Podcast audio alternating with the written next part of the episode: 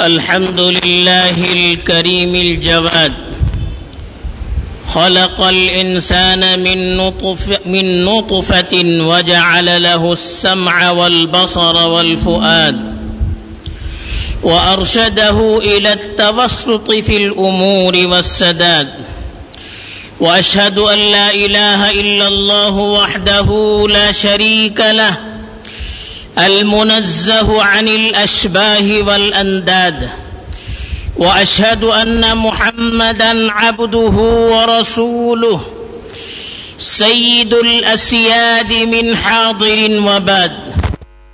اللهم فصل وسلم وبارك على حبيبك ونبيك محمد، وعلى آله وصحبه ومن تبعهم بإحسان إلى يوم التناد.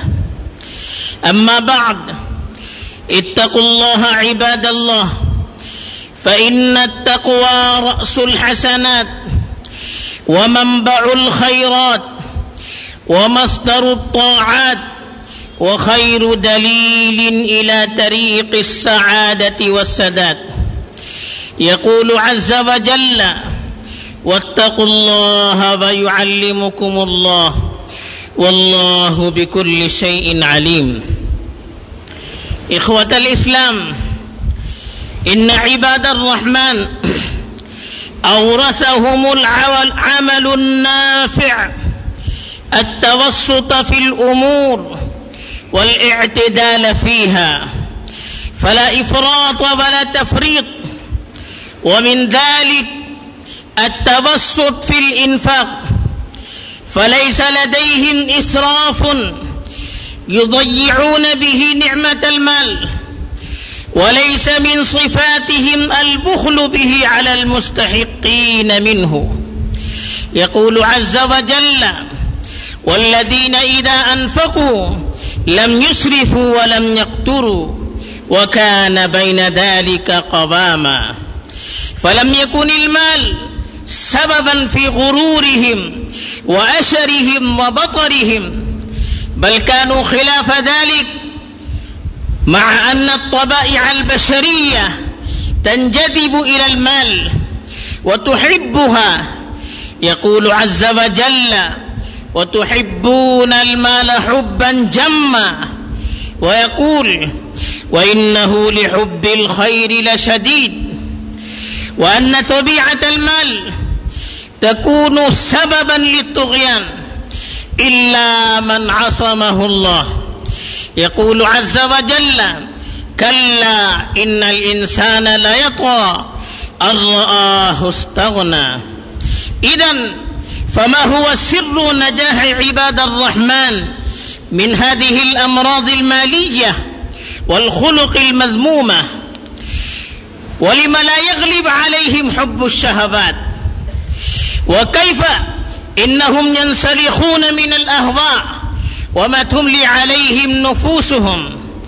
فالجواب أنهم عباد الرحمن، لا عباد الأهواء والشيطان. فقد جعلوا نصب أعينهم قول الله عز وجل وآتوهم من مال الله الذي آتاكم ويعتقدون أنهم باعوا نفوسهم وأموالهم بالجنة. كما في قوله تعالى إن الله اشترى من المؤمنين أنفسهم وأموالهم بأن لهم الجنة. وأن الله يبسط الرزق لمن يشاء ويقدر. فليس المال مالهم، بل هو مال الله. وسيسألون عنه يوم القيامة. يقول عز وجل، ثم لتسألن يومئذ عن النعيم. ويقول عليه الصلاة والسلام، لا تزول قدم عبد حتى يسأل عن أمره فيما أفناه، وعن علمه فيما فعل، وعن ماله من أين اكتسبه، وفيما أنفقه، وجسمه فيما أبلاه. رواه الترمذي بسند صحيح. ويعلمون ما في أموالهم من الحقوق وما في السرف والشح من الآثار السيئة في الحياة الدنيا والآخرة. يقول عز وجل واتنا القربى حقه والمسكين وابن السبيل ولا تبذر تبذيرا إن المبذرين كانوا إخوان الشياطين ويقول ومن يوق شح نفسه فأولئك هم المفلحون ويقول عليه الصلاة والسلام، كلوا واشربوا وتصدقوا والبسوا في غير مخيلة ولا سرف. رواه أحمد بسند حسن. ويرون أن مآل الإفراط والتفريط في الأمور الحسرة والملامة. كما في قول عز وجل فتقعد ملوما محسورا وأن التوسط والاقتصاد محمود المغبة كما في قوله صلى الله عليه وسلم ما عال من اقتصد رواه أحمد والطبراني ومعاني السرف تتجلى في الإنفاق في المعصية والتجاوز في الأمور المباحة والإشراك والرياء في الخيرات والتقطيب التفريط في أداء الحقوق المالية والبخل في من يجب الإنفاق عليهم. أعوذ بالله من الشيطان الرجيم. بسم الله الرحمن الرحيم. ولا تجعل يدك مغلولة إلى عنقك. ولا تبسطها كل البسط فتقعد ملوما محسورا. بارك الله لي ولكم بالقرآن العظيم وبهدي سيد المرسلين.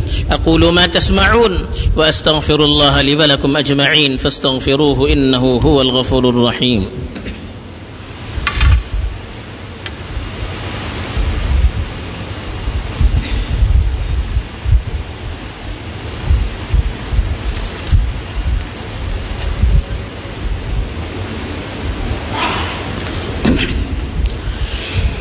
الحمد لله الذي خلق الإنسان ولم يكن شيئا مذكورا. وأشهد أن لا إله إلا الله وحده لا شريك له، إنه كان حليما غفورا. وأشهد أن محمدا عبده ورسوله، كان لربه عبدا شكورا.